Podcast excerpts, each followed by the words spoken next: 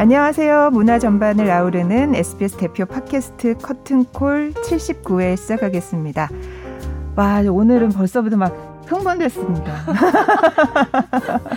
흥분이 느껴져요, 목소리에서. 네.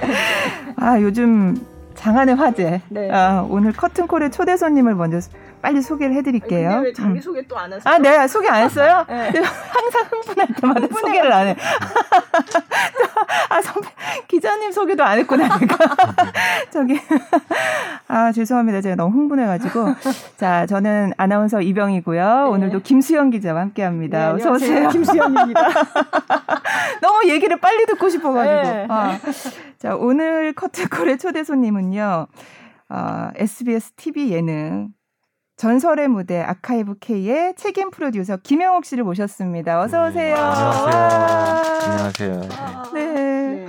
너무 재밌게 보고 있어요. 감사합니다. 어, 진짜 바쁘시죠? 바쁘신데 이렇게 와주신 거죠? 예, 어제 사실 어제 그 아카이브 K 설 특집 녹화였어요. 아. 그래서 출연 전 회, 전 시즌에서 출연해 주신 분들 중에서 12분이 다시 나오셔가지고 어.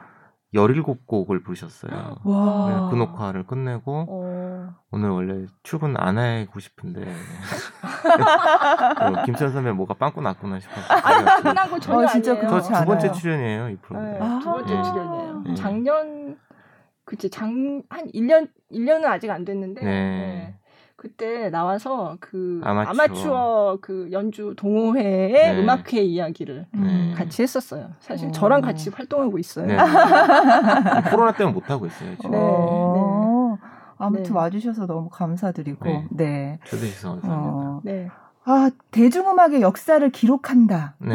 막 너무 사실 가만히 생각해 보니까 맨날 듣고 살아왔던 음악인데 아 이렇게 뭔가 정리된 걸본 음. 적이 없구나 하는 시청자로서의 그런 마음이 있긴 있었어요. 맞아요. 네. 와 이거 대단한 일을 하셨구나.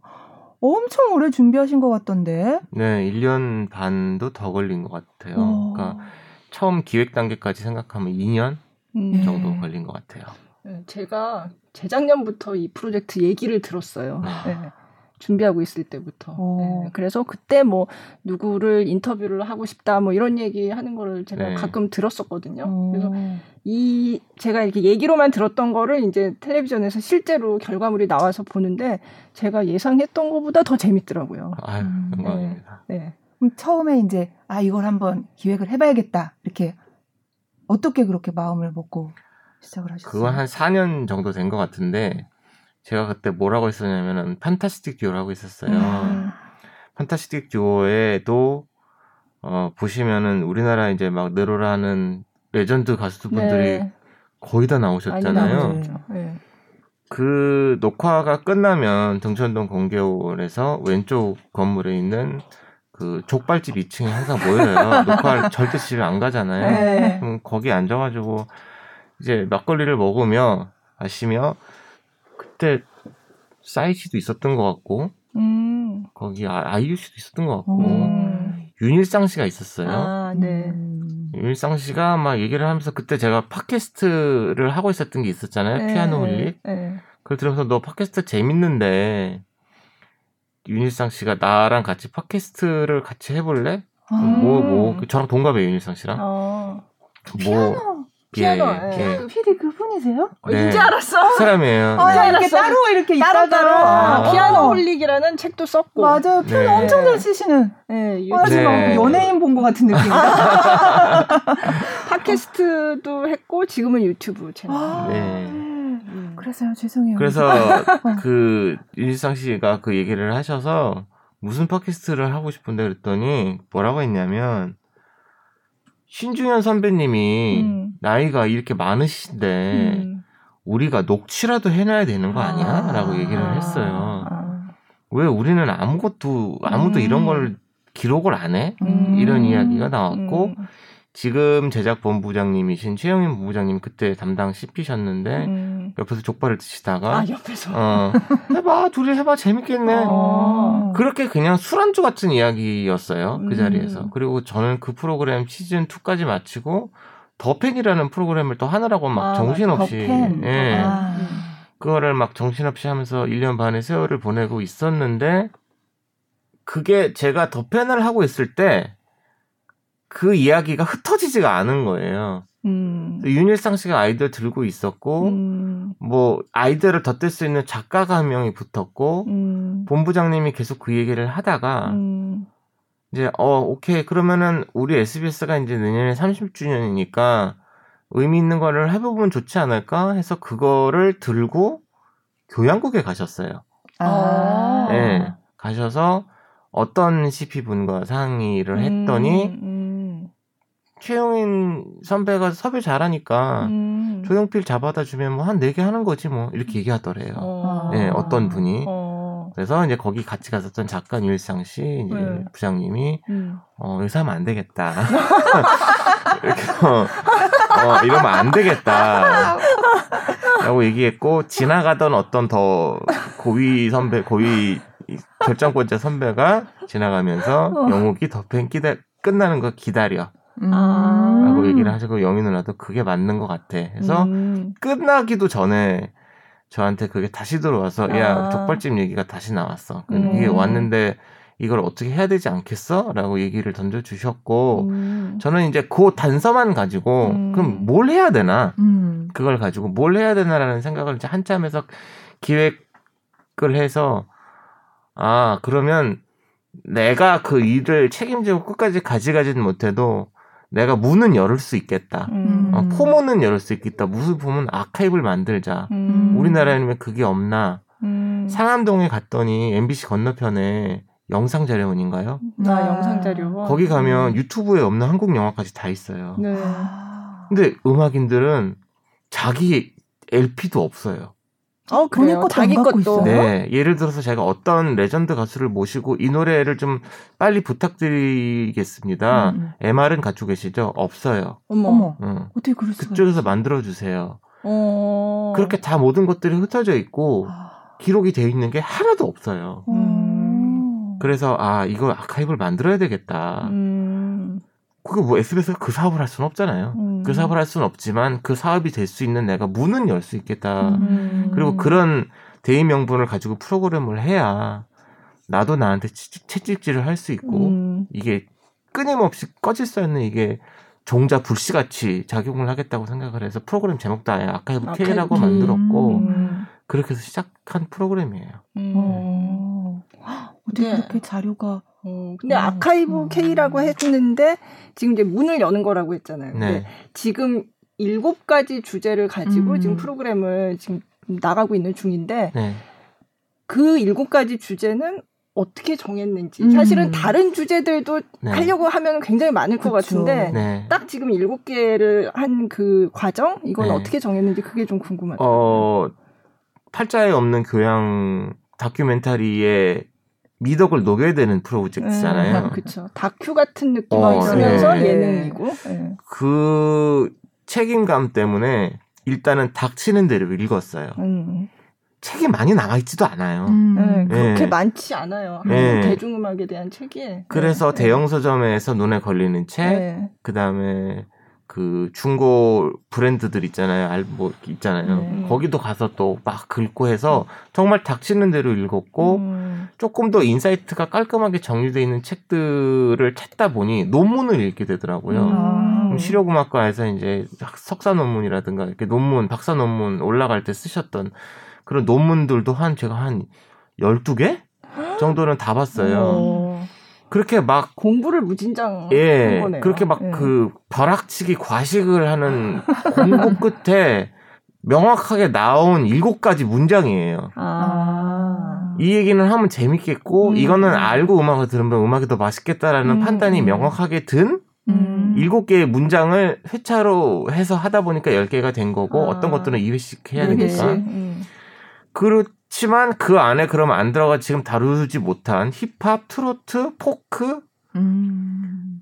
그리고 꼭 장르별로 구분할 필요도 없거든요. 맞아요. 저 제가 네. 진짜 해보고 싶은 건 뭐냐면 시대별로 가창력이 뛰어나다라는 표현의 기준이 바뀌어요. 음. 그렇죠. 아. 지금 이선희 씨 같이 벨팅하는 거를 사람들이 별로 안 좋아, 아, 별로 안 좋아한다기보다 트렌디하지 트렌디하지 않잖아요. 않죠. 예, 트렌디하지 요즘에. 않잖아요. 예. 그거 왜 변하지? 그쵸. 음. 그런 얘기도 해, 해보고 싶어서 디바의 계보도 해보고 싶어요. 음. 아, 예. 좋다. 이거 앞으로 꼭- 계속 꼭 뭐- 프로그램이 줄줄이 나올 것 같은데. 네, 그것도 해보고 싶고 뭐 해보고 싶은 주제들이 굉장히 많은데 음. 근데 그만큼의 공부가 들어가니까 음. 근데 공부가 끝난 게 일곱 개인 거예요. 끝났다고 아. 표현하기도 좀 위험하지만 아. 제가 수박 겉핥기지만 그래도 음. 요 문장 하나는 내가 정확하게 전달해드리면 같이 읽겠다라고 확신이 드는 게 일곱 개고 그래서 음. 일곱 개가 나온 거예요. 음. 그 일곱 개가 발라드, 네. 댄스 음악, 인디 그라운드, 케이팝, 학전, 동화 기획, 문나이트 이렇게 일곱 개네요. 네네. 음. 어, 지금까지 그러면 어떻게 갔죠? 인디그라운드까지 했네. 처음에 네. 예, 발라드 이- 어, 하고. 인디그라운드, 언더그라운드, independent music independent. 인디죠. 네. 네. 언더그라운드는 학전이 언더그라운드고요. 아, 음. 아 그거는 어떻게 그걸 구분을 한 거예요? 지금 인, 보통 우리가 홍대 앞에 인디 문화 네. 이렇게 얘기하는데 네. 그 사실은 예전에 이 그 기사를 쓰거나 할 때 인디 얘기와 언더그라운드 맞아요. 얘기를 막 이렇게 섞어서 썼거든요. 네. 그건 어떻게 구분을 하고서 이걸? 어, indie music을 규정을 할 때 사실 모든 indie music이 홍대에서 다만 나온 건 아니에요. 그렇죠. 예, 네. 그렇지는 않지만 저는 홍대 focusing을 네, 해서 네. 홍대 클럽에서 나왔던 인디 문화에 대해서 지금 집중해서 이야기를 하고 있는 거고 그거를 더 시대를 더 넓게 피고 하면 언더그라운드죠. 음. 근데 언더그라운드 훨씬 그 이전이기도 하고 80년대 네. 신촌에도 언더그라운드가 그렇죠. 있었고 예, 예. 그런 차이가 있죠. 네. 음. 그러니까 학, 학전 같은 그런 예전에도 있었던 네. 홍대에 한정되지 않고 네. 전반적인 그런 거를 언더그라운드라고. 언더그라운드의 명확한 거는 지금 공부로서는 어 메이저의 반대예요. 그렇죠. 네, 메이저의 반대, 방송이라든가 이런 메이저의 음. 반대가 언더그라운드의 표현이고 independent는 자본의 자본 에서 인디하다는 거예요. 아. 인디펜던트하다. 음. 독자적으로 독자적으로 제작자의 어떤. 이것을 상품으로서 팔기 위해서 계획을 세워서 거기다 맞춰서 내는 음악이 아니라 음, 음. 내가 하고 싶은 거를 음. 내돈 들여서 음. 내가 유통하고 내가 녹음해서 하는 게 음. 인디다라는 표현이기 때문에 아. 아주 같은 의미는 아니죠. 음. 아, 알겠습니다. 네. 그래서 어제 그 어제가 아니라 어제다. 어제죠. 어제죠. 시점에서는 네. 어제죠. 크라잉넛 인디, 그 테이프 네. 보면은 막 철자도 맞아요. 틀려 있고 아무튼 어. 되게 저예산 네. 냈다는. 뭐, 넌 대체 뭐였죠? 뭐냐? 난 대체. 난 대체 뭐냐? 어, 넌 대체 네. 뭐냐? 넌 대체 난 대체 뭔데. self diss를 하고 네. 문자를 내면서 너무 재밌었어요. 네. 그 1회가 이제 발라드였었잖아요. 네. 예. 그 그게 이제 녹화 순서는 아니었었다면서요. 네. 음. 녹화는 학전 소극장 녹화를 제일 먼저 했어요. 아. 음. 그래서 아마 방송에 나가시면 네. 이제 업계분들은 눈치채실 수도 있는데 네. 이게 항상 시리즈물이나 레귤러 프로그램을 녹화를 하다 보면 첫 녹화가 제일 미숙하잖아요. 네. 자, 아무도 수- 이 포맷에 대해 숙지가 되어 있지도 않고 음, 그런 부분이 있기 때문에 좀 불편하실 수도 있어요. 그러나 뭐 음악이 너무 좋고 음. 안에 담겨진 이야기들이 소중하니까 뭐 음. 보시는데 감상하시는데 문제가 되지는 않지만 음. 약간 뻑뻑할 수는 있어요. 그럼에도 불구하고 순서를 바꿨던 것은 그래도 가장 쉽게 다가갈 수 있는 음. 인지도, 예, 인지도가 네. 높은 분들이 있는 음. 것으로 프로그램을 조금 이 포맷을 제가 익혀드려야 되잖아요. 네. 왜냐하면 이런 포맷의 프로그램이 없었잖아요. 음. 맞아요. 음. 저도 제작하기 전에 가장 많이 고심이 됐었고 걱정이 많이 됐던 부분은 이 포맷이 말이 돼? 였어요. 음. 정신없지 않을까? 음. 들락날락 노래했다가 인터뷰했다가 스튜디오에서 수다 떨었다가 또 맞아. 인터뷰 들어갔다가 근데 정신없지 않죠? 네, 어, 네. 네. 그거는 예. 그리고 또 보다 보니까 이제 네. 익숙해지는 것도 있더라고요. 어. 네. 처음에는 이제 처음 보는 형식이니까 음. 아 저렇게 하는구나 이렇게 봤는데 이제는 몇 번 봐서 음. 네. 이제 그런 시청자 입장에서는 예. 아 그게 자연스럽게 받아들여지는 거죠. 아니, 낯설다보다는 저는 이렇게 재밌는 다큐멘터리 약간 뭐라 그러지? 음. 다큐 같기도 하고 그러니까 여러 가지가 근데 네. 어 이런 형식 너무 새롭고 너무 재밌게 봤어요 아무튼 네. 처음부터 docutainment란 말이 있더라고요. docutainment. docutainment. 음. docutainment라고 하고 음. 방송업자들의 시쳇말로는 쇼양. 음. 쇼양. 쇼양이라고 음. 표현해요. 아 쇼양, 음. 교양과 쇼양. 음. 쇼양 음. 아, 그렇구나. 네. 그 인터뷰인은 어떻게 선정을 한 거예요? 그러면 누구 누구를 할 할지 네, 누구 누구를 일단 제가 공부를 어느 정도 다 끝내지 못했지만 네. 시간이 없으니까 막 공부를 하면서 인터뷰를 계속 해야 되잖아요. 음, 그때 이분은 꼭 만나야겠다라는 리스트가 당연히 있었고 그게 반. 음. 나머지 반은 하면서. 그분이 얘기를 하세요. 아, 아, 이 그러면 사람 좀이 사람도 만나봐. 해야 돼. 음, 응. 음, 나도 중요하지만 사실 어. 이 사람 더 중요해. 음. 이런 식으로 막 이게 뻗어나가더라고요. 음. 어. 그렇게 됐었던 게 있었고, 예를 들면 뭐 어떤 경우요? 음, 예를 들면 아까 말씀드렸는데 그 문나이트 편에 나왔던 문나이트 DJ 맞아. 야옹이에 야옹이 대한 이야기는 DJ. 저는 전혀 몰랐는데 현진영 어. 씨하고도 지금도 절친이세요 그두 어. 분이 음. 그 친구가 정말 그 안에서 음악의 DNA를 손으로 주물러 든 사람이기 때문에 음. 그 사람이 있어야 되라고 얘기 하시더라고요. 아. 그래서 섭외도 그 현진영 씨가 해주셨어요. 어. 야 나와 해갖고 그냥 그냥 예. 어. 그래서 그런 사실은 일반 그냥 뭐 음악 듣는 웬만한 사람들은 잘 모르는 네네. 사람인데 네. 그런 사람들이 어 굉장히 중요한 역할을 했구나라는 거를 네. 이걸 보면서 이제 새삼스럽게 알게 되는 그렇죠. 문나이트. 사모님 전화번호는 강원래 씨가 알려주시고 뭐 이런 식인 거죠. 예, 예. 어. 너무 재밌었어요. 그러니까 어. 그 사모님 정말. 근데 다들 아마 누가 나오는지 몰랐나 봐요. 그 스튜디오에 나와 있는 사람들은 그 인터뷰 그 사람이 딱 나오는 순간 다들 너무 놀래가지고 막 그런 분위기. 막. 예. 그 어를 만들기 위해서 저희가 감춰야죠. 그러니까. 아, 예, 예. 아 진짜 감추는 거구나. 아니면은 요, 아 요즘 연예인들 그렇게 연기 안 해줘요 어. 현장에서 예, 정말 감춰야 해요. 현진영 씨는 알았어요. 아, 예, 그렇죠. 본인이 잘 섭외를 하셨기 섭외했으니까. 때문에 현진영 씨는 아셨고 나머지들은 정말 거기서 오랜만에 어. 뵌 너무 거였어요. 너무 네. 반가워하고 막 그 옛날에 맞아. 막 이런 회상하고 이런 느낌이 음, 확 어. 나오더라고요. 네. 얘네 뭐가 될까? 어, 어, 맞아 걱정했다. 근데 막 그런 이제 어 그들만이 아시는 아시던 분이 이제 나왔는데 이제 보는 시청자들은 마치 내가 그 문나이트 현장에서 나도 같이 뭔가를 했던 것 같은 그런 느낌을 받게 되더라고요. 그렇게 네. 이제 사전이까지 나오고 막 이러니까. 네. 문나이트 선풍기 앞자리 어. 뭐 이런 얘기는 사실 네. 뭐 일반 사람들은 알 그쵸. 수가 없는 어. 얘기인데 그거에 이제 몰입해가지고 쟤는 진짜 선풍기 앞자리에서 춤을 췄을까 뭐 이런 아. 생각을 하게 되고 네네네. 네. 되게 재밌었어요. 그게 그리고 하여가 뮤직비디오 거기가 문나이트예요. 그러니까 아, 그걸 그러니까요. 몰랐어요. 나 네, 하여가 몰랐어요. 어, 하여가 그 네. 뮤직비디오를 제가 예, 전에 잠깐 서태지 관련 그 기사도 그때 이제 문화부 시절에 쓴 적이 있는데 음. 그때 그래가지고 서태지 그 당시에 노래 뭐 뮤직비디오 이런 걸 봤는데도 음. 저게 어딘가라는 상, 사- 생각은 그냥 안 했던 것 같아요. 그쵸 무슨 네. 세트겠지. 그쵸. 네, 네. 네. 스튜디오겠지 네. 이렇게 생각하죠. 네. 네. 와. 그런 데서 그 많은 춤꾼들이 네. 이렇게 뭐라 그러죠? 성장을 했다. 어. 네네. 그리고 DJ 분들이 그렇게 그 댄스 음악에 큰 역할을 했는지도 몰랐어요. 아 DJ라는 게 이렇게 중요한 거였구나. 재밌었어요, 그. 그거는 사실은 저는 그러면 일곱 개 회차 중에서 너의 취향은 하나도 반영이 안 됐냐라는 질문도 어떤 기자분이 하시더라고요. 그 반영됐겠죠. 3회가 제 취향이에요. 음. 네, 저는 댄스 음악을 되게 좋아하는 사람이고 네. 굉장히 관심이 많아서 김창완 씨를 이제 무조건 먼저 마- 가서 만났죠. 아. 제일 중요한 사람이거든요. 아. 그래서 뭐 그분 이렇게 인터뷰하다 보니까 DJ가 계속 나오는 거예요. 음. 응. 내가 그게 어떻게 그런 DNA가 생기셨으니까 DNA가 아니라 나는 그 그게 내 밥줄이었다. 음. 끊임없이 거기서 음악을 듣고 어떤 음. 순간에 사람들이 술 먹다 말고 뛰쳐나오고 플로어로 맞아. 그거를 너무 어. 보, 다 보니 어. 어 미디가 들어와서 나도 이런 음악을 비슷하게 만들 수 있을 것 같은데 음. 그럼 내가 만들고 말지 뭐 이렇게 된 음. 거예요. 그러면 아 그럼 선배만 그랬어요? 왜 나만 있어? 신철도 있고 누구도 있지. 아. 이렇게 돼서 아 그러면 댄스 음악을 하는 게 아니라 중요한 얘기는 여기 있구나라고 생각해서 주제가 DJ가 만든 90년 댄스 음악이 된 거예요. 음.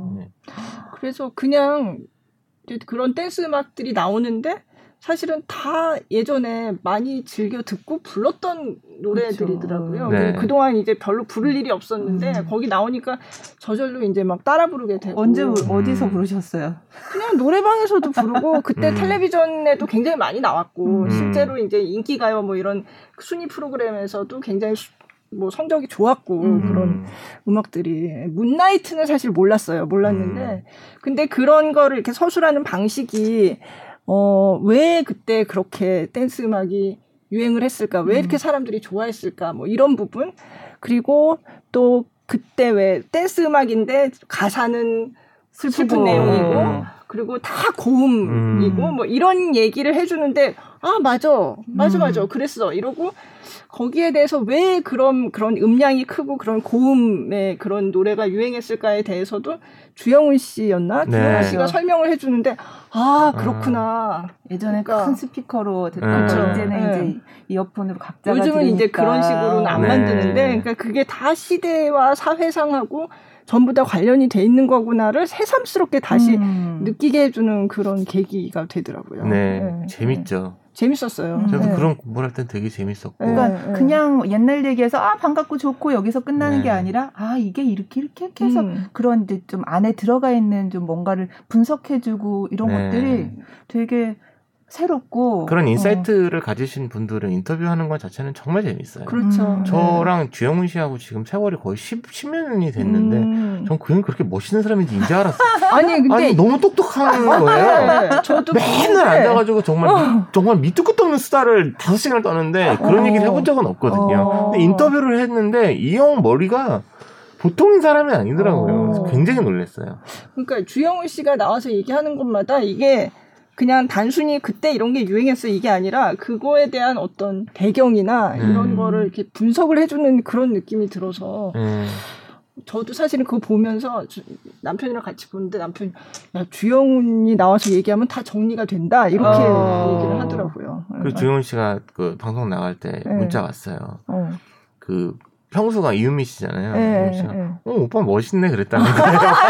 보면서 아 모르고 있던 어, 부인도 몰랐던 면모가 어. 이게 보이는 거죠. 어. 네. 아니, 고맙다. 어, 그래서.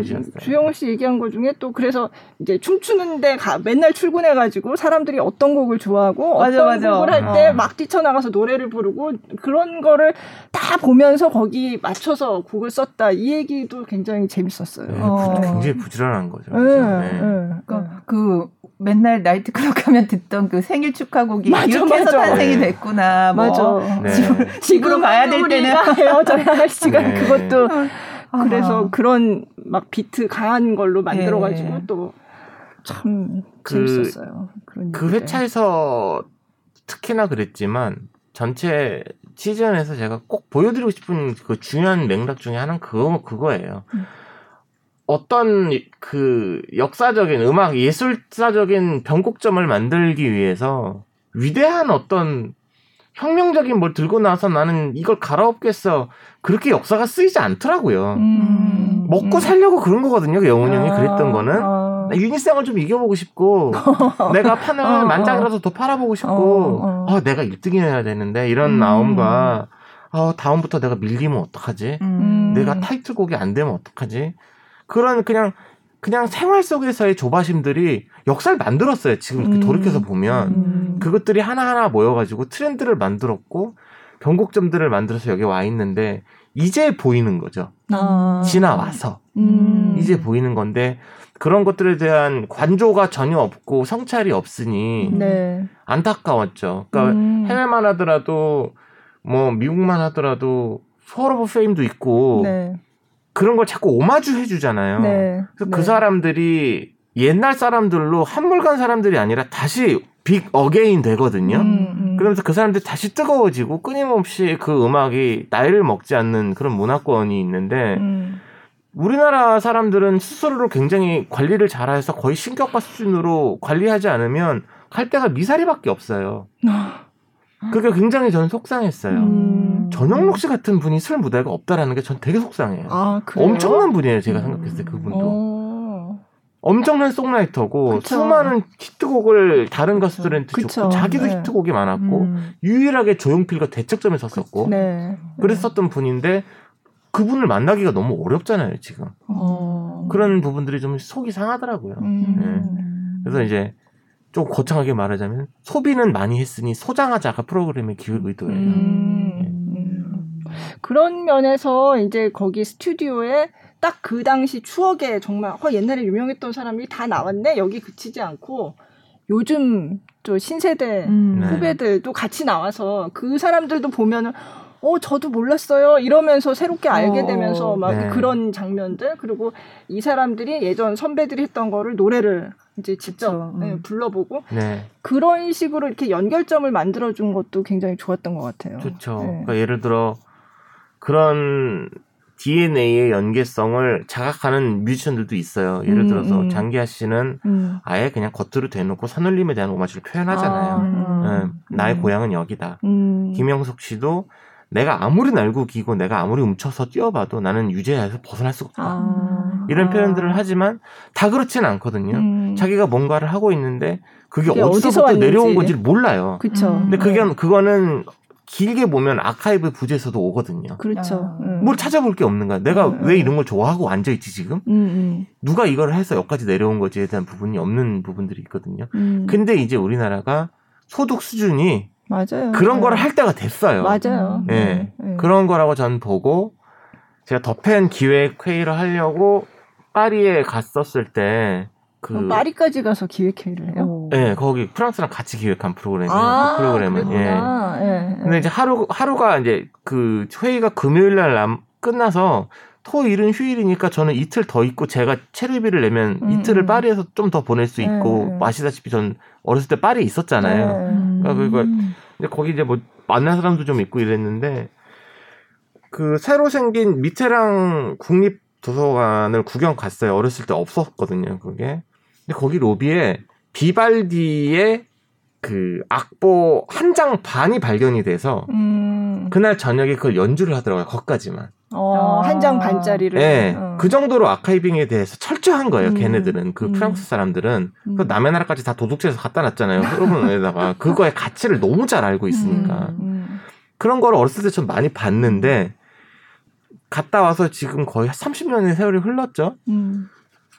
이제 여기서도 시작되는 것 같아요. 맞아요. 어, 네. 이런 거를 잘 하고 보관하고 이랬을 때 생기는 이 다음 세대로 물려지는 것들에 대한 가치 그리고 음. 우리가 다시 이것을 즐기기 위해서 바탕으로 깔았을 때 이게 생겨나는 부가가치의 가치 이런 거를 이제 조금은 우리가 자각하게 되나? 음. 라는 생각이 좀 돼서 음. 그런 프로그램을 만들게 된 거에 대해서 좀 보람은 있긴 해요. 어. 네. 음. 되게 좋으실 것 같아요. 그러니까 예능 PD로 있으면서 이렇게 좀 의미 있는 거를 딱 하나 그쵸. 탁. 해. 음. 뭐, 아쉬움도 여러 가지가 있고, 음, 어떤 게 아쉬워요? 뭐, 일단은 너무 늦은 시간에 하고, 아, 예. 맞아. 아, 편성 왜냐면 시간이 예. 제 일요일 밤이잖아요. 어 아이들이 이제 큰애가 중학생인데 네. 같이 이제 발라드 편부터 같이 봤거든요. 네. 근데 처음에는 이제 엄마가 봐야 된다 그러니까 이제 옆에서 앉아서 보다가 나오는 노래마다 옛날 노래지만 다 너무 좋고 그리고 그 안에서 막 이렇게 좀뭐 발라드 원래 후렴구 후렴구 사이에 아무것도 없었는데 어, 그게 맞아. 유재하 때부터 빗질하는 게 맞아. 생기고 음. 뭐 어, 뭐 단조의 발라드만 있었다가 이게 장조의 음. 발라드. 뭐 이런 음. 얘기를 해주니까 애기가 너무 재밌어하는 거예요. 그 음악에 대한 얘기만으로도. 네. 그래서 가족 간에 되게 우리 주말에 얘기 진짜 많이 했어 아이들하고. 아, 네. 근데 이제 일요일 밤이라서 어, 월요일 출근과 근데 이제 분방을 등교와 뭐. 보려니까. 네. 그러니까. 실시간 댓글 중에 제일 속상한 것 중에 하나가 그거였어요. 음. 애기 자네요, 볼 수 있겠다. 아, 어, 그게, 그랬고, 아니, 밤 11시는 상관이 없는데, 일요일이라, 일요일이라서. 그러니까. 월요병이 막 몰려오는 맞아. 시간이라서, 어. 그런 게 있었고, 이제 대학교 동창들한테 제일 많이 들은 얘기는 저거였죠. 야, 이건 수- 맥주 까놓고 봐야 되는데. 맞아. 예. 맞아. 맥주 캔 두 개 갖다 놓고 봐야 돼. 일요일 날 하고 XX야. 라고 나한테 어.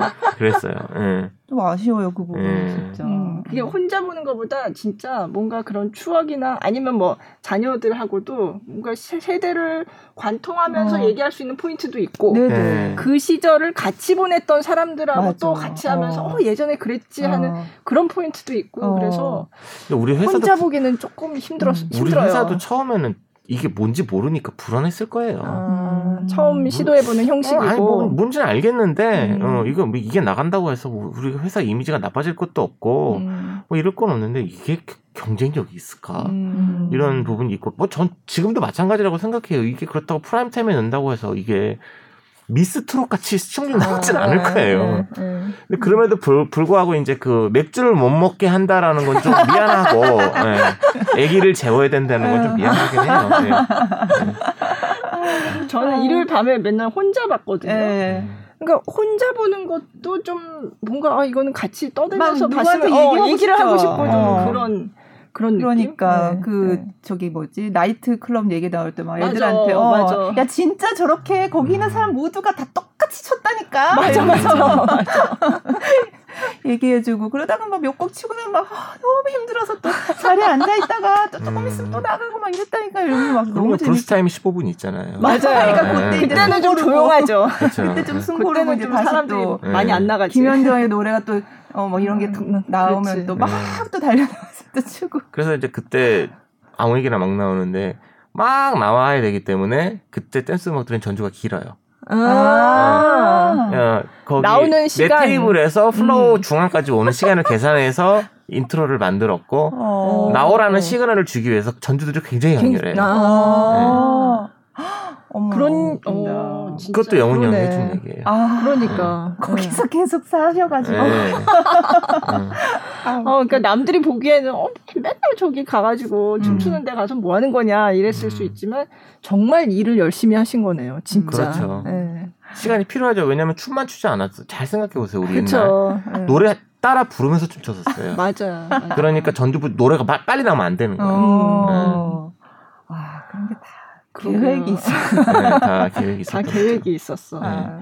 지금까지는 그러면 이제 이- 이미 방송이 됐, 된 얘기를 예. 했는데 앞으로 그럼 뭐뭐 남아 있는 거예요? 앞으로 학전 소극장과 언더그라운드 뮤지션에 대한 음, 얘기가 남아서 음. 김민기 선배님도 인터뷰를 해주셨고 네.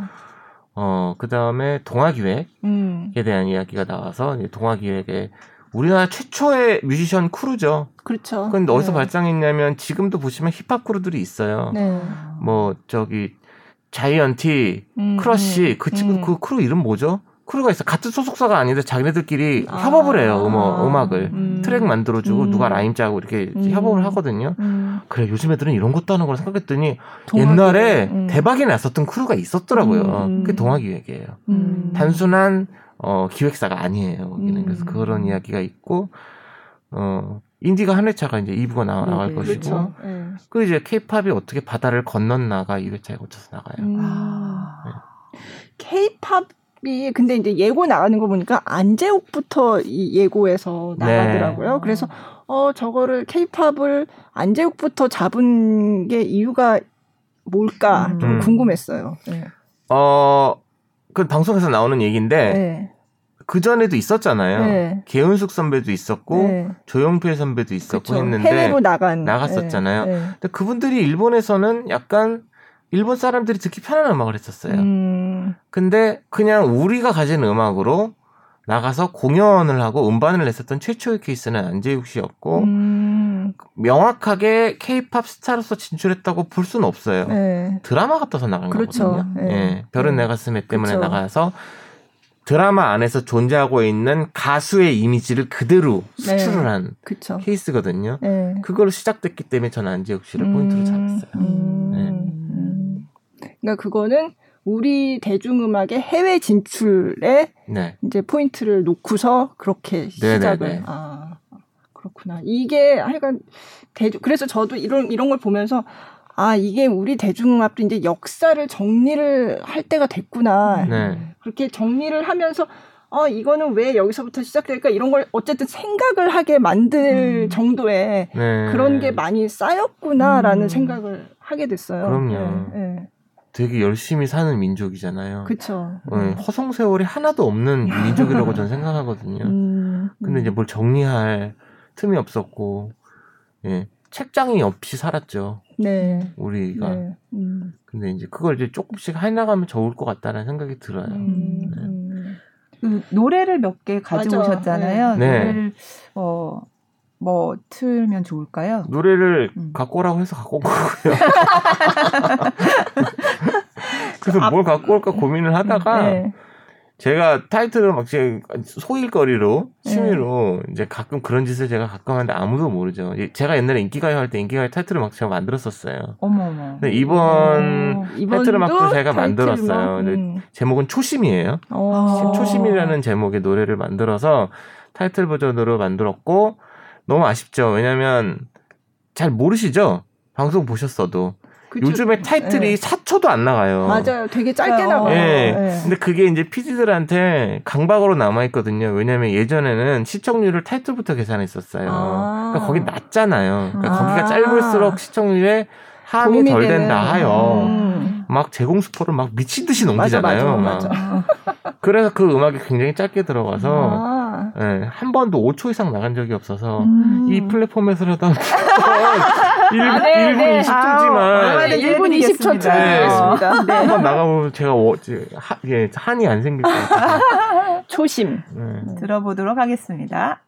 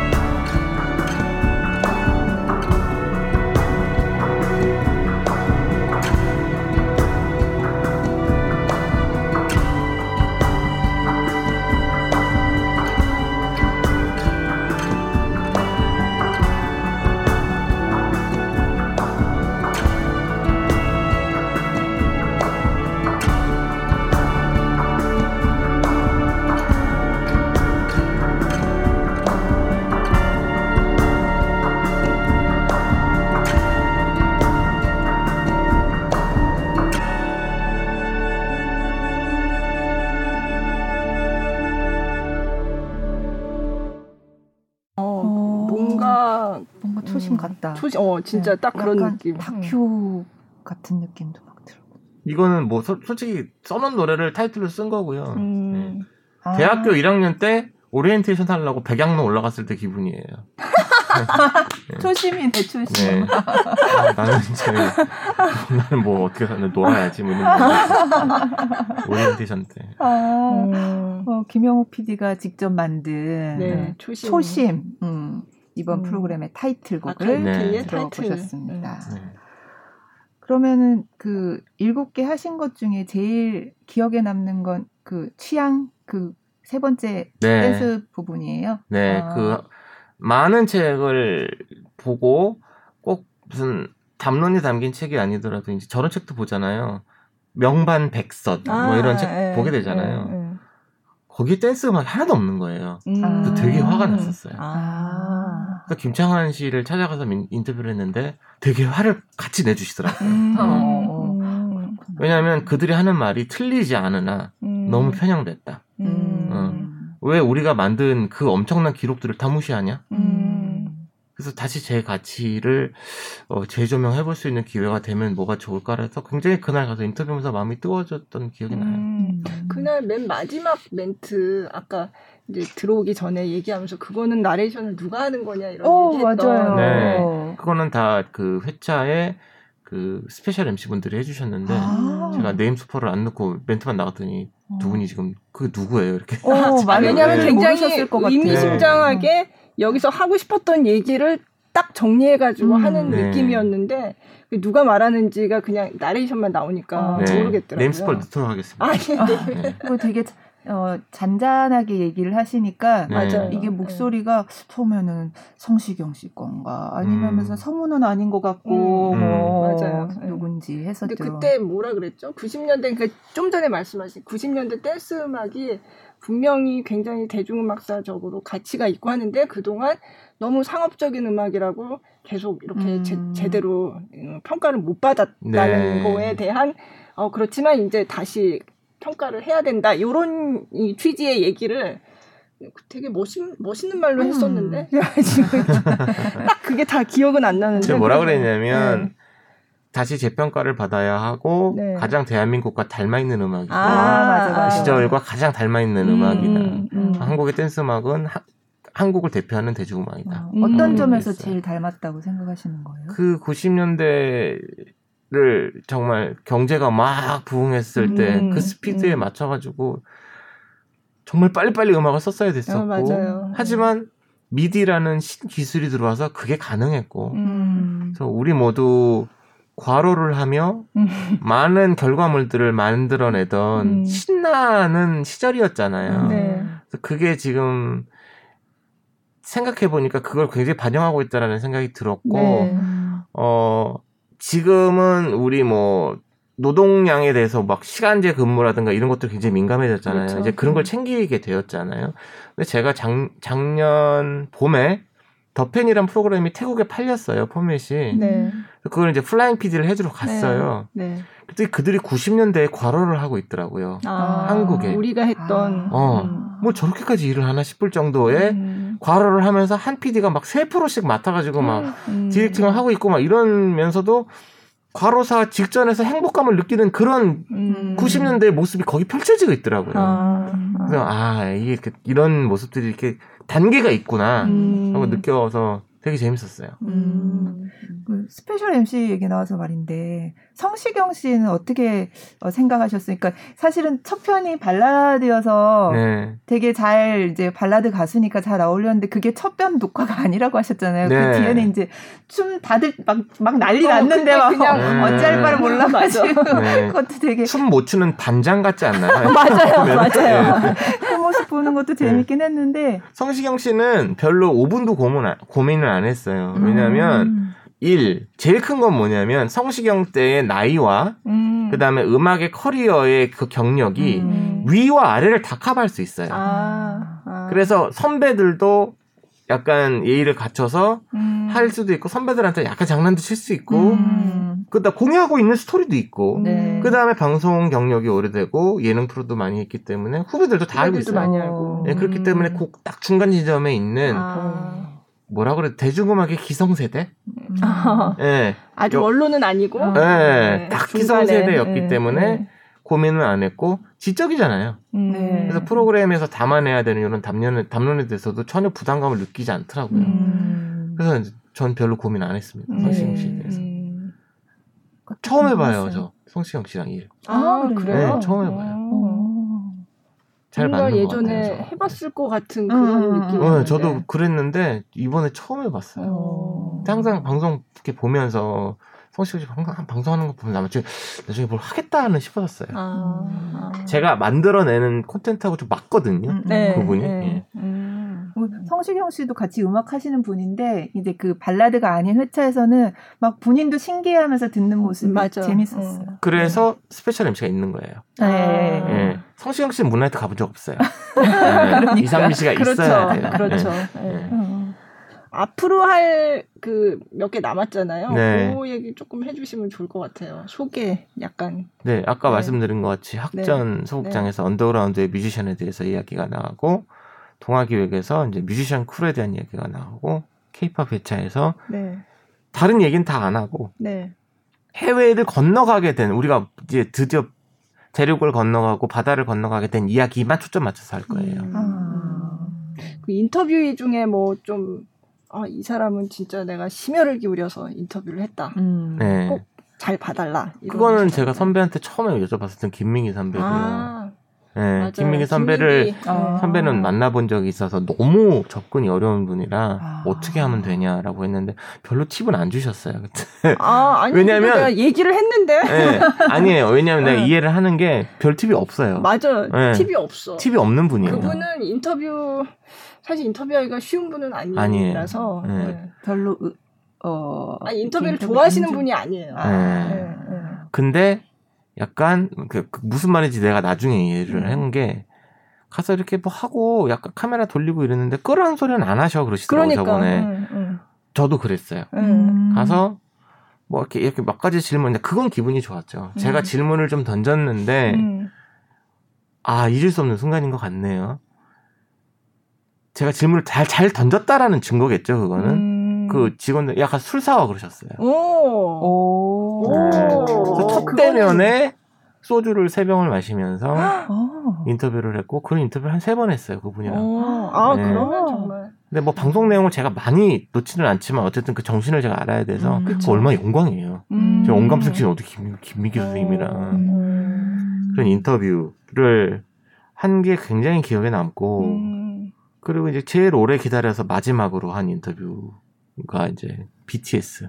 아, 네. BTS 인터뷰. BTS가 마지막이었어요. 오. 지진난조했습니다. 어 보통 아니더라고요. 음. 음. 기대되네요. 정말 기대된다. 지적이에요 BTS가. 어, 예, 네. 네. 네. 그럴 거라고 BTS. 생각은 다들 그렇게 그렇죠. 생각하고 네. 있었지만 또 한 번 더 이렇게 네. 얘기해 주시니까 특히 오. RMC가 아주 엄청난 아, 정신, 그렇죠. 정신적인 기둥인 네. 것 같고 네. 제이홉 씨도 굉장히 재밌었고요. 네. 음. 뭐뭐 아주 누구- 즐거운 인터뷰였어요 마지막 어. 인터뷰. 어, 좋았겠다. 네. BTS. 기대돼. 어, K-팝은 몇 번째 나와요? 제일 제일 마지막. 마지막 에? 네, 9회 10회가 아. K-팝이에요. 음, 9회 10. 해서 안지옥지를 시작해서 안지옥씨 갔다가 클론 갔다가 다 얘기 드릴게요. 안지옥, 클론, NRG, 어. H.O.T, 음. 보아, 아. B, 이루, 음. 음. 많구나. 슈즈, 싸이 뭐 어. 순서대로 말 못하겠는 너무 많아서 어, 너무 많아. 네. 블랙핑크 네. 뭐 요즘 너무 많아요. 네. BTS, 방시혁 음. 선배, 음. 박진영, 원더걸스 아, 원더걸스. 네. 음. 다 인터뷰했어요. 맞아. 아.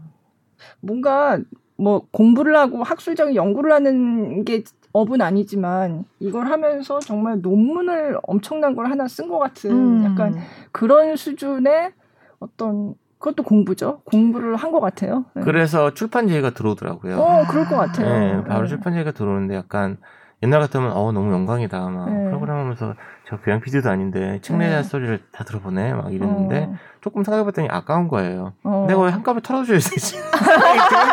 얼마나 고생해서 한 건데 아, 다 내놓으라는 거잖아요. 어떻게 보면 아, 어. 고민하고 있어요. 아, 그 책은 그러면 이렇게 취재한 어떤 한국 대중음악사의 이런 그런 순간을 순간이 아니라 어떤 주제를 지금 프로그램 나간 것처럼 그런 네. 구성으로 하자는 거예요? 아무 생각이 없어요. 지금은 왜냐하면 네. 책은 굉장히 여러 가지로 나갈 수 있어요. 제가 그쵸. 만났던 분들에 대한 인터뷰 담으로도 맞아요. 책이 뭐 다섯 네. 권은 나올 수 있는 거고 같은데. 예. 어, 제가 쓰고 싶은 책은 음. 피아노 올릭 같은 책이에요. 아. 그 뭐냐면 그 책 보고 나면 가요가 더 잘 들리는 책을 쓰고 싶어요. 음, 그냥 음, 방송이 나갔으니까 한 번 트렌드에 맞춰서 음. 평대에 놓였다 없어지는 책은 싫고 피아노 홀릭은 잘난 척 좀 하자면 아직도 꽂혀 있습니다. 오. 네. 그 나온 그 책 나온 지 지금 6년 됐는데 음. 찔끔찔끔 팔리는 거거든요. 스테디셀러라고 하죠. 그런 책을 전 쓰고 싶지. 음. 이 라면 받침대 같은 책은 별로 안 쓰고 음. 싶어서. 음. 근데 그것도 보통 일이 아니잖아요. 아, 보통 일 아니죠. 네. 네, 네. 보통 일이 아닌 거, 뭐 에세이집 이런 거는 금방 쓸 수 있는데 음, 음. 정리해서 막 또 이렇게 음. 프로그램 만들듯이 책을 쓸 생각하니까 음. 사실은 아까 말씀드린 건 농담을 말씀드리고 겁이 나는 거예요. 음. 제가 프로그램을 연출하는 중간에 지금 CP가 돼서 음. 프로그램을 이것만 하는 것도 아니거든요. 아. 그래서 너무 정신이 없어서 내가 책까지 쓸 수 있을지는 잘 음. 모르겠어요. 네. 음. 또뭐 좀 있다가라도 네. 이렇게 딱 천천히 뭐 해보든가 음. 조금 더 많은 것이 쌓이면 음. 돼. 근데 저는 개인적으로 어쨌든 지금 이게 음악 프로 일곱 개째인데 SBS에서 그 항상 같이 해와 일을 같이 나눠왔던 분들을 제대로 알게 된 계기인 거잖아요. 음. 맨날 그냥 그때 그때 모여서 근황 얘기했지 아, 방송에서 아. 이번 앨범은 뭐 뭐예요? 뭐 이런 음. 얘기 주로 하고 음. 그런 얘기를 했지. 제가 백지영 씨한테 그렇게 일을 여러 번 했는데 음. 몇살 때 또 가수가 될 거라고 생각해서 이런 질문 처음 해본 맞아, 거예요. 맞아.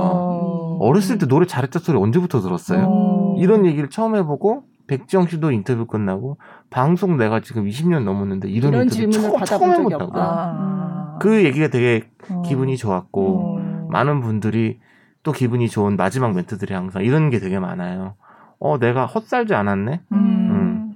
맞아. 내가 뭘 하긴 했네. 어. 이런 얘기들을 해주시는 게 저는 음. 되게 기, 분이 좋았어요. 그 백지영 씨가 연기 수업했다는 것 되게 맞아, 놀라웠어요. 맞아. 아, 맞아. 그래서 네. 저렇게 감정을 맞아. 훌륭하게 어. 실어서 노래를 하시는구나. 네. 막 중간중간에 울었잖아요, 네. 백지영 씨가. 많이 근데. 어, 저도 막 눈물이 같이 어. 나는 거예요. 그러니까 네. 약간 이게 약간 그, 그 가수분들도 아, 내가 인생을 헛살지 않았구나 느꼈던 것처럼 이게 네. 보는 우리도 뭔가 인생을 또 하나 이렇게 보는 느낌도 음, 들고 막 음. 여러 가지 옛날 생각도 나고 뭐 이게 되게 약간 드, 드라마처럼 감동이 있는 좀 그런 음. 프로그램?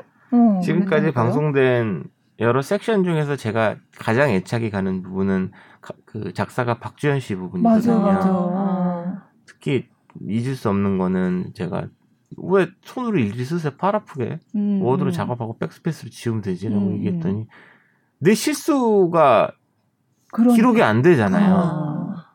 실수까지 기록을 해야 되는 거예요, 사실은 어떻게 음, 보면. 그러니까. 그래서 내가 어떤 브레인스토밍에서 실수를 통해서 이런 결론이 났는지가 음, 기록을 안 음, 남겨놓으면 음. 사라지니까 그건 내가 가지고 있어야 된다는 얘기를 해서 굉장히 많이 놀랬고 어, 진짜 어떻게 보면, 인상적 이 제가 이 프로그램을 하는 전체를 관망하는 한마디였었던 것 같아요. 아, 아. 그러니까 어. 애들이랑 보면서 애들도 다 깜짝 막 초등학생 둘째도 막 깜짝 놀.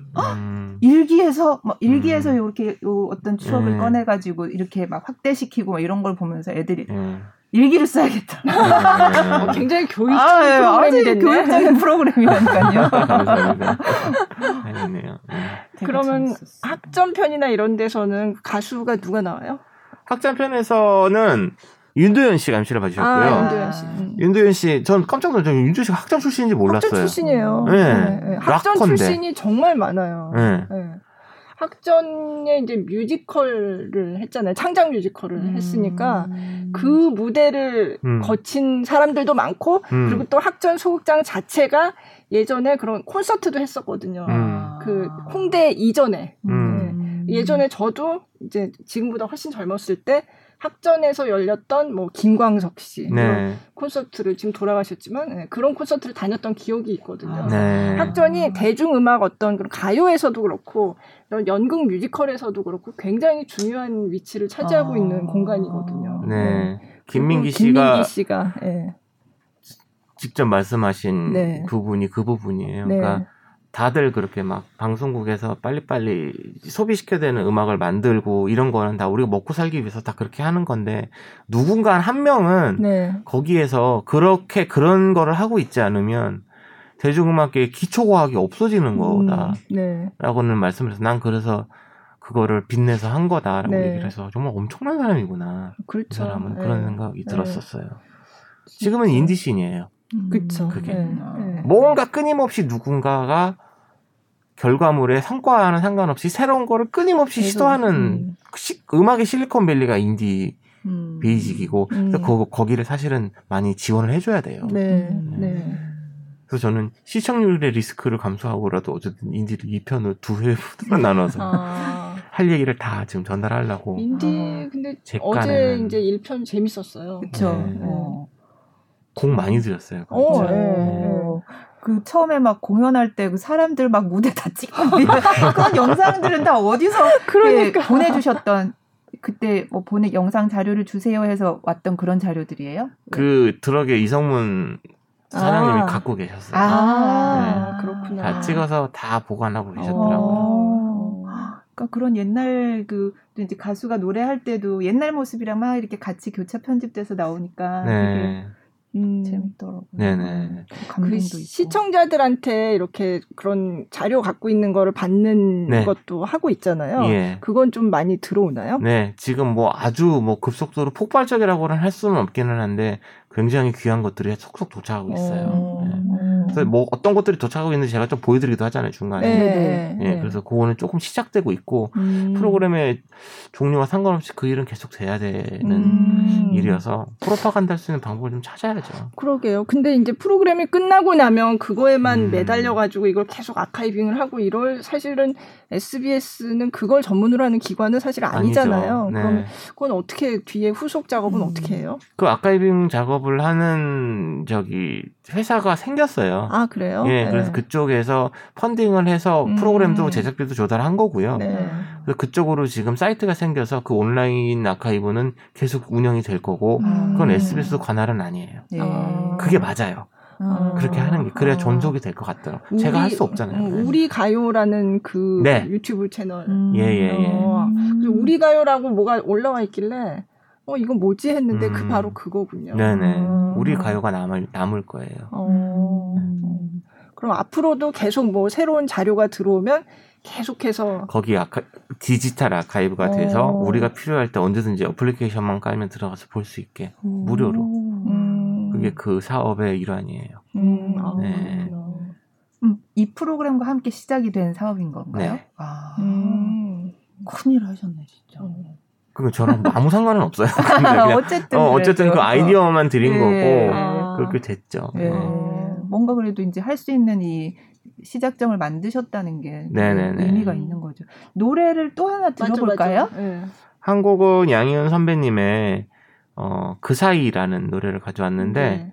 이거는 학전 편에 나가는 그렇죠. 거죠. 네. 양희은 선배님이 학전에 왜 나왔냐면은 김민기 선배님 때문에 그러면 김민기한테 그런 무대를 해준 건 어디냐? 김민기가 처음 데뷔했을 때는 음. 그게 청개구리더라고요. 아, 아세요? 잘 몰라요. 70년대 초반에 그 YW 그룹, 아 그룹이 아니에요. 네, YWC에 네네네네. 네, 네. 들어 옛날에 들어본 것 같아요. YWC에 딱 1년 네. 하고 정, 박정희 정권이 없앴는데 네. 어. 거기에 굉장히 작은 공간에 신발을 벗고 100원을 내면 10원을 거실러 주고 콜라를 한 병 줬대요. 100원을 예. 어머, 어머. 그럼 거기 들어가면 굉장히 뭐 이 테이블 만한 무대가 하나 있었고 구석에 아, 음. 올라 노래하고 싶은 사람 올라가서 노래해. 음. 시낭송하고 싶은 사람 해서 시낭송해. 그래서 그런 공간이 생긴 거예요. YWCA에. 음. 그래서 거기에서 처음 만난 게 김민기와 양희은이고 네. 나중에 거기가 굉장히 이백천이란 분이 계세요. 아, 네. 예, 네. 이백천 씨가 거기서 굉장히 많은 역할을 하셔가지고 나중에는 거기 뭐 송창식, 조영남 다 와서 네, 네. 젊은이들이랑 어울리고 있었던 음. 공간이고 굉장히 상황이었는데 젊은이들이 모이는 게 불안해서 박정희 음, 정권이 1년 만에 정권이. 없앴어요. 음. 자기가 그런 무대를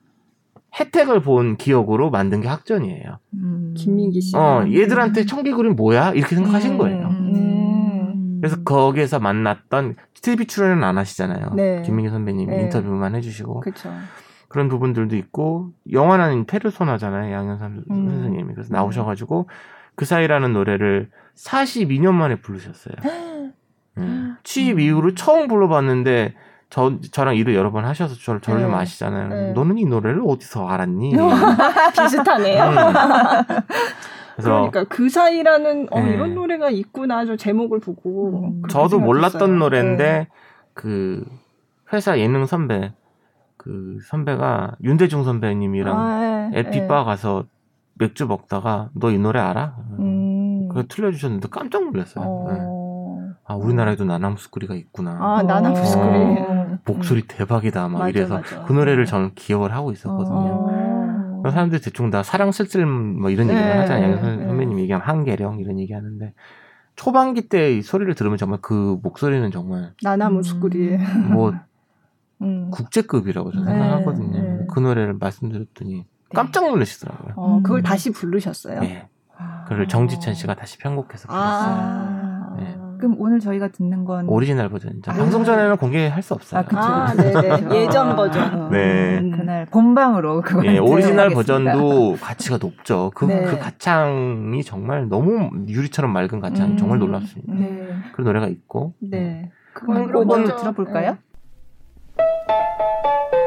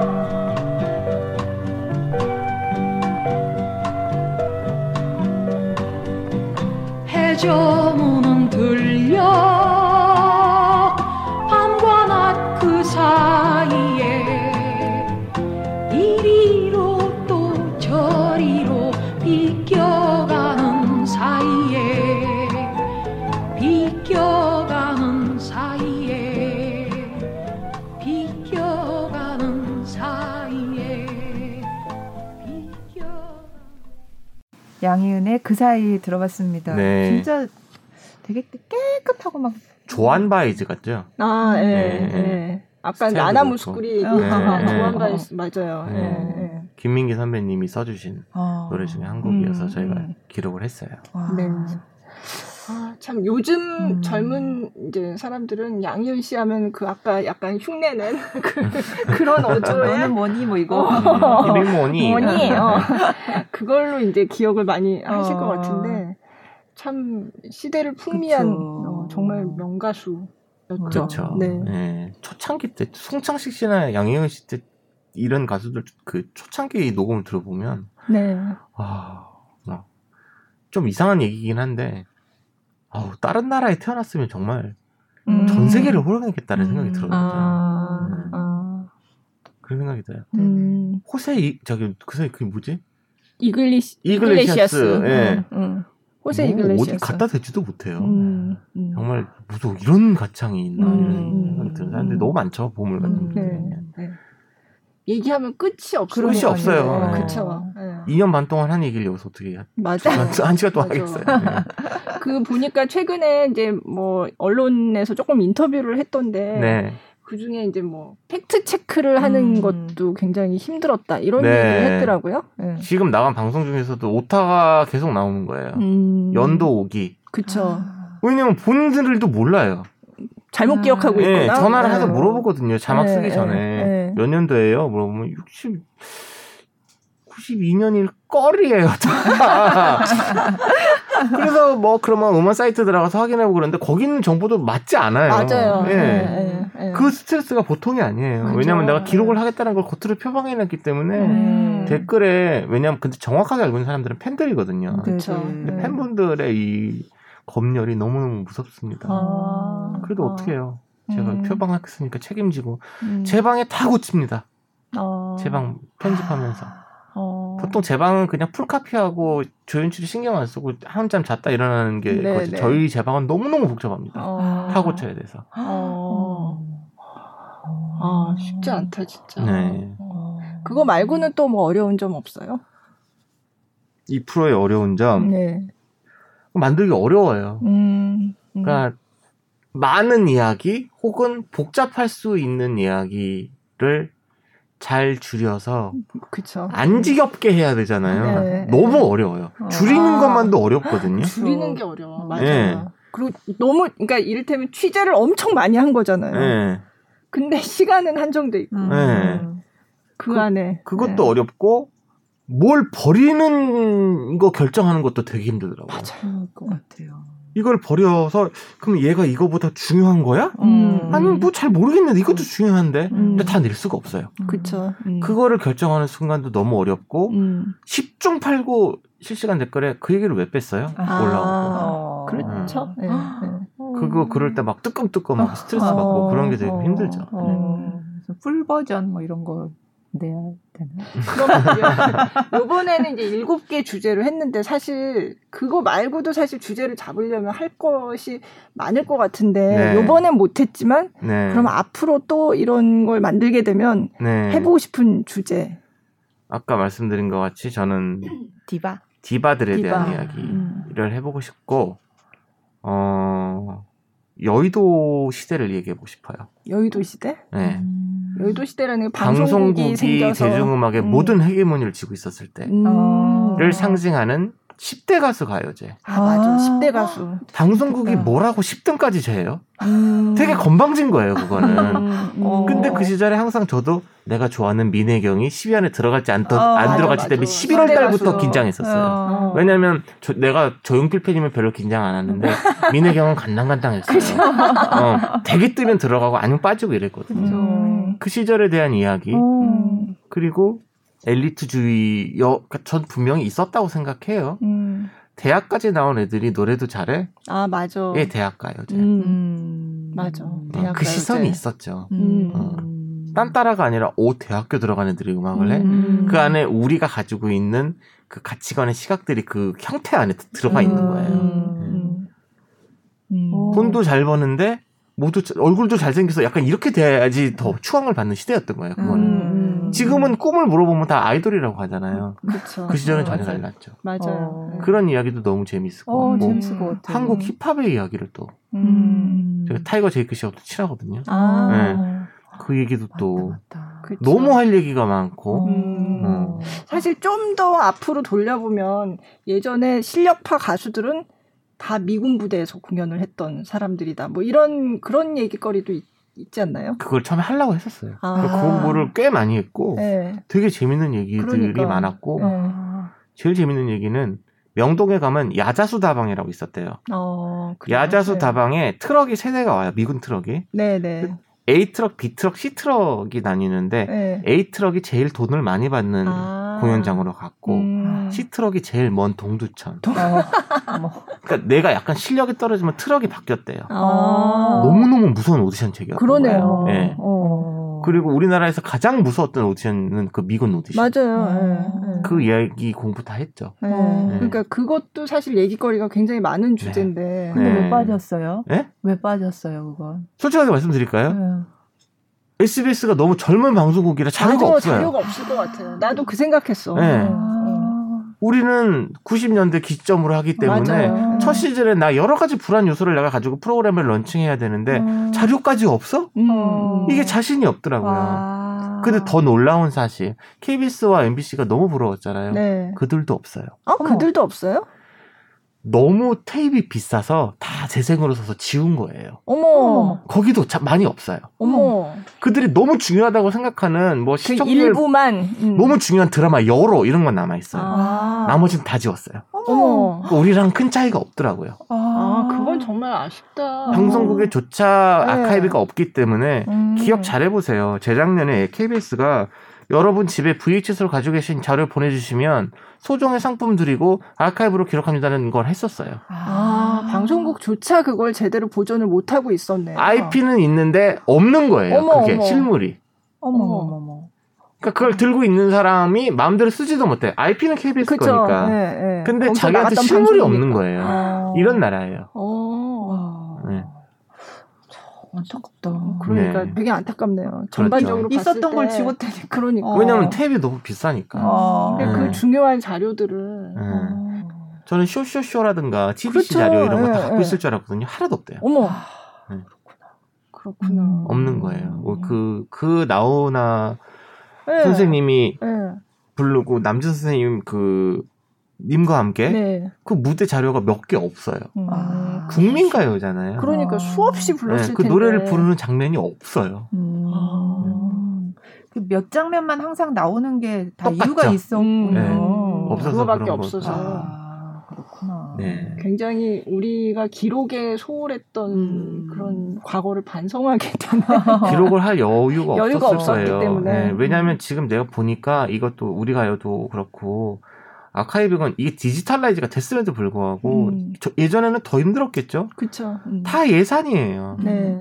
그래서 기록, 그러니까 중요한 가치가 있는 거는 엄밀히 보면 제가 처음에 이 일을 벌였을 때 제가 컨지런도 들어가고 막 그랬었어요. 아, 왜냐면 도움을 받으려고. 네. 근데 거기서도 그런 얘기를 많이 하죠. 그걸 왜 네가 하냐고. 음. 그거 아무나 할 수 있는 일이 아니고 음. 만약에 네가 SBS 때려치고 그것만 달라붙어서 한다고 그러면 도와줄게라고 그러셨어요. 아. 근데 그 말이 맞아요. 아. 저는 그냥 방송국 PD잖아요. 네. 이 아카이빙이라는 일은 그쵸. 완전히 전문직이고 그쵸. 음. 뭐 대학교에서 전공을 해야 되는 네. 별도의 분야인데다가 예산도 무지막지하게 들어가는 음. 그런 일이다라고 음. 생각해서 사실은 이건 나란 일이 네. 되는 게 맞기는 네. 해요. 네. 그래서 그 시- 시카고에 있는 네. 시애틀인가 시카고에 그 롱뮤직 뮤지엄이 있거든요. 아, 네. 그거는 돈이 무지 많은 갑부가 네, 아 누구지? 전설의 기타리스트 지미 핸드릭스. 지미 핸드릭스를 너무 좋아한 거예요. 음.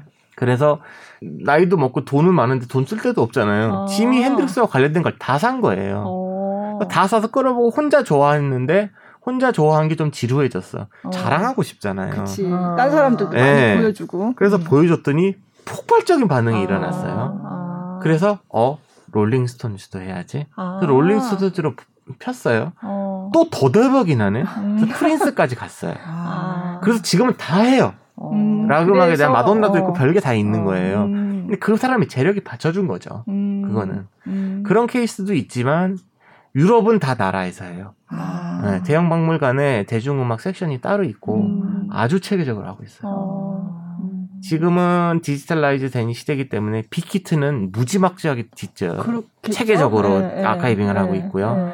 네. SM도 초반기에는 많이 기록을 못했지만 그 네. 이후부터는 음. 체계적으로 기록 기획사 바이로 이렇게 기록이 되고 음. 있고 아. 윤도현 씨가 특이하게 기록을 굉장히 잘 해놓으셨어요. 어, 본인이. 그런 사람들이 있더라고요. 아. 네. 책장 정리 잘하는 DNA를 갖고 있는 어. 아, 아티스트들은 다 가지고 있는 어, 내가 어디 가서 공연하고 뭐 이런 거다 네. 가지고. 음. 예전에 그 강박 때문에 이용렬 씨가 네. 나와 자기가 다 출연했었던 모든 방송을 VHS로 다 가지고 계셨어요. 아. 그래서 집에 만약에 그 방송하는 온, 온라인 온에어 타이밍에 집에 안 계시면 네. 사모님이 항상 녹음 버튼을 누르셨어요. 아. 집에서. 근데 다 버리셨다고 그러더라고요. 이제 VHS를 보기도 어려우니까 어렵고 사실은. 음. 너무 양이 많아져서 싹 네. 버리셨다고 방송국에 있겠지 싶으셔서 아. 다 버리셨다고 하시더라고요. 그러니까 그런 DNA가 있는 사람들이 있는 거예요. 네. 네. 음. 이제부터- 이제라도 그러니까 네. 이제부터. 근데 그거를 각자의 몫으로 남겨두기에는 음. 그런 특이한 성격을 갖고 있는 사람은 제가 봤을 때 인구의 5%도 안, 기- 안 되기 음. 때문에 네. 정말 중요한 거에 대한 기록은 뭔가가 나서서 누군가 해야 된다고 저는 생각을 해요. 음. 근데 영화는 협업이다 보니 그런 조직화가 쉬워요. 네. 음. 잘 모이고 그쵸. 그 대처 모여가 빠르고 음. 이 일을 추진하자고 하면 돈도 빨리 모으고 하는데 음. 가수들은 다 각계 전투예요. 음. 그래서 잘 모이기도 힘들고 안에 뭐 내분도 뭐그 소음도 많고 뭐 이랬었던 부분이 있어서 그래서 좀 더 어렵지 않았나 음. 그런 자성의 목소리들도 많이 말씀해 주시더라고요. 음. 케이팝 이렇게 막 뭐 하는데 나라에서 좀 이렇게 지원이 있으면 좋겠네요. 그러게요. 음. 예. 정책 결정자가 만약에 듣는다면 좀 음. 그런 면도 네. 예, 좀 고려를 적극적으로 해주셨으면 좋겠다는 말씀을 드립니다. 그래서 어디서 또 전화가 왔는데 네. 한국 외국어 대학교에서 네. 유럽에서 케이팝 관련된 아카이브를 만드는 세미나가 열렸다고 저한테 오라고 얘기, 오. 예, 좀 왔어요. 어. 지금 이정신이 어딜 가서 지금, 잠도 못 자고 있는 거예요. 그래서 나중에 천천히 어. 얘기를 했지만 음, 좀 속상하더라고요. 어. 아니 왜 그게 독일에 생기지? 그러게요. 네, 이런 음. 생각이 좀 들기는 했어요. 음. 근데 이제는 정말 케이팝 뭐 우리는 뭐 케이팝 아이돌 그룹이 요즘 세계에서 잘 나간다라고 하지만 해외에서 그런 연구를 하고 있는 사람들이 많더라고요. 음. 제가 그냥 잘 보진 않지만 해외 학술지 이런데 뭐 한국 문화 관련된 논문이 새로 나오면 이렇게 알림을 받는 걸 해놨는데 음. 정말 요즘 너무 많은 나- 논문들이 나오는데 아. 내가 음. 생각하지도 못했던 그런 분야를 연구하는 사람들이 있어요 해외에. 예, 예. 음. 물론 제가 게을러서 그걸 다 읽어보진 않는데 어쨌든 음. 이메일로 이렇게 알림이 오거든요. 음. 그러면 네. 이제 제목만 봐도 아 이 사람들이 뭘 연구를 음, 음, 했구나 이런 거 이제 볼 수는 있잖아요. 네. 근데 정말 많아졌어요 음. 최근에. 네. 그런 거 일환이겠죠. 네, 쪽에서 가서. 네.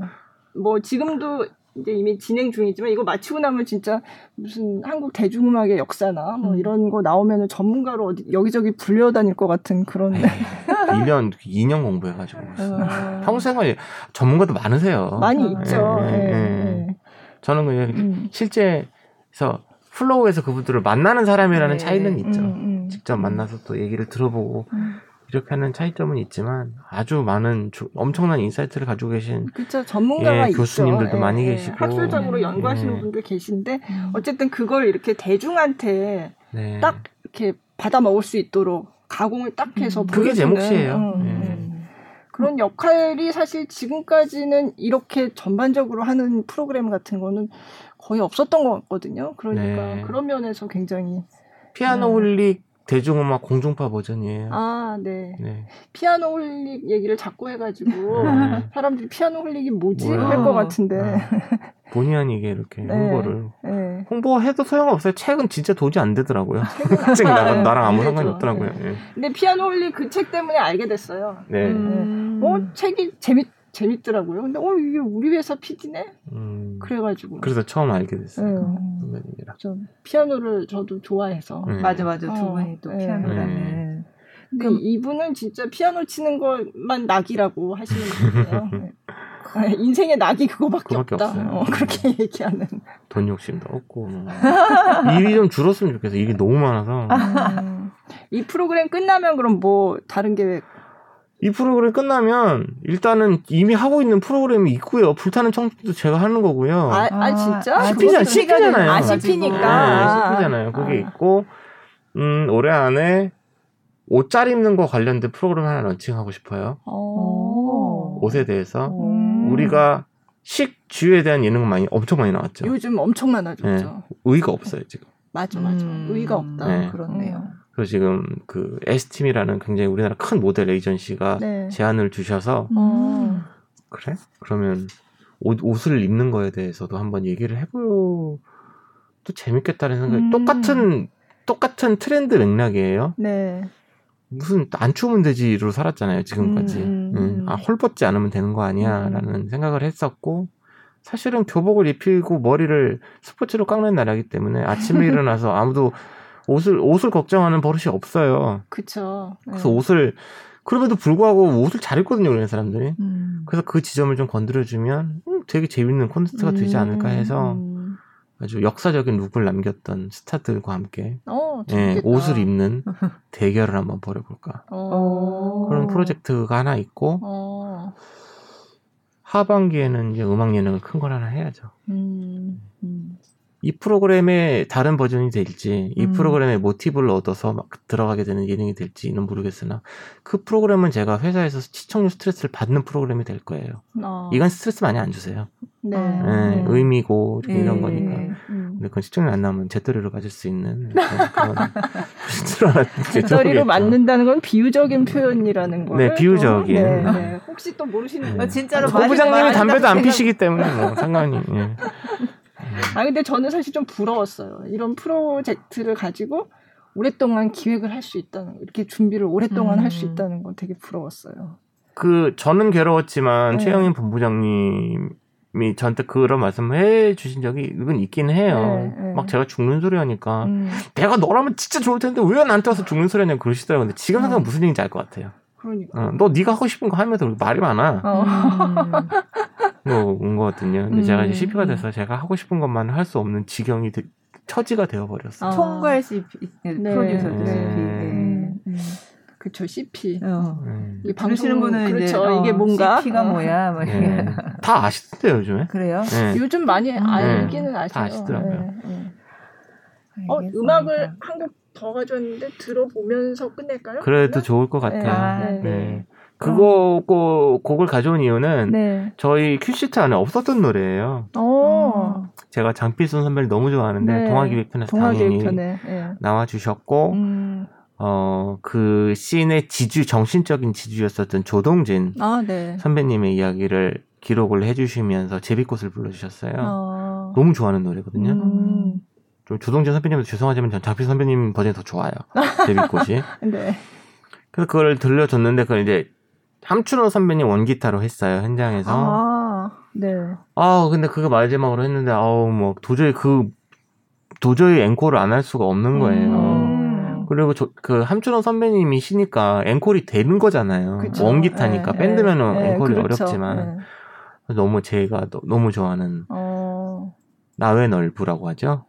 음, 나의 외로움이 너를 널 부를 때를 때. 예. 그걸 아. 현장에서 해주셔서 아, 그러면 방송에는 안 나가는. 나갈 낼 거예요. 아, 네요? 네. 아, 뭐 아. 새벽 1 시가 넘든 말든 내려. 그럼 미리 들려드리는 걸로. 요거는 네. 이것도 오리지널 오리지널이에요. 버전. 아, 예. 네, 네. 오리지널로. 네. 네. 자, 오늘 그 전설의 무대 아카이브 K의 책임 프로듀서 김영욱 씨와 함께 했는데요. 뭐 앞으로 이제 남은 회차를 보실 시청자분들께 뭐 마지막으로 한 말씀 해주신다면 음. 너무 늦게 방송해서 죄송하고요. 음, 칭찬은 많이 듣고 있어요. 아, 네. 예. 눈으로 보이는 본방 시청률에 비해서. 음. 근데 요즘은 뭐 방송을 소비하는 매체가 너무 많아져서 본방 시청률이 얼마만큼 의미가 있는지는 좀 의미는 달라진 것 같긴 해요. 24방 하더라고요. 아, 일주일에. 네. 네. 어. 어떻게든 다 보셔가지고 실시간 댓글이 막 뜬금없이 계속 올라와서 이거 맞아, 뭐야 맞아, 했더니 맞아. 그제 방에 계속 나가고 있는 아. 거예요. 그래서 아. 많은 분들이 관심을 가져주시고 특히 가수분들이 또 기분 좋아해 주시고 네. 음. 어제 특집도 또 만들었고 네. 그래서 그런 게 있어서 감사를 드리고 어 방송을 마치고 나면은 조금 음악을 듣는 귀가 더 커져 커지고 자세해져서 음악이 더 맛있게 들렸으면 좋겠고 음.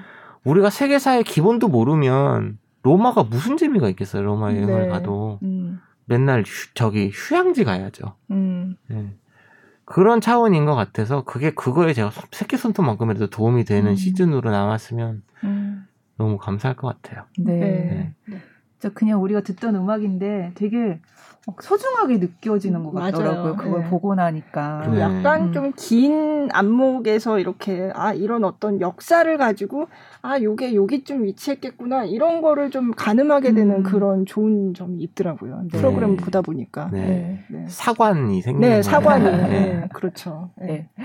아무튼 이제 남은 것도 열심히 재밌게 잘 보겠습니다. 봐주시고 설날에 무- 노래를 17곡 들려드립니다. 아, 아. 네 설날 당일인가요? 당일날 8시 뉴스 끝나고 합니다. 어, 네. 아 저녁에요. 네. 아. 그러니까 아카이브 K의 그거는 설날 좀 특집 방송. 좀- 네. 네, 특집 괜찮네요. 방송이 거의 한 2시간 나갑니다. 아, 네. 기대된다. 네. 돈을 많이 썼습니다. 네. 50인조 오케스트라가 나옵니다. 와. 네. 오.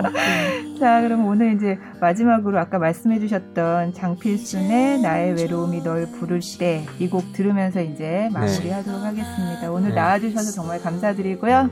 예, 저희는 또 다음 주에 네. 뵙겠습니다. 고맙습니다. 감사합니다.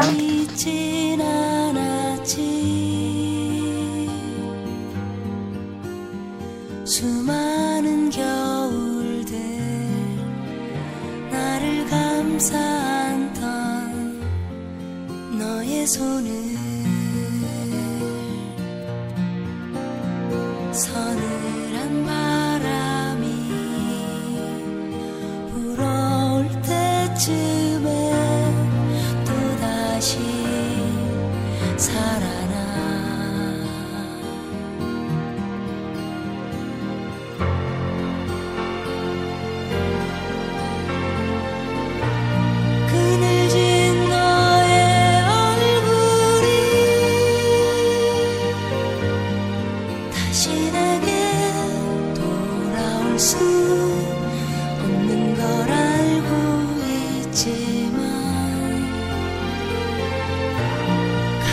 가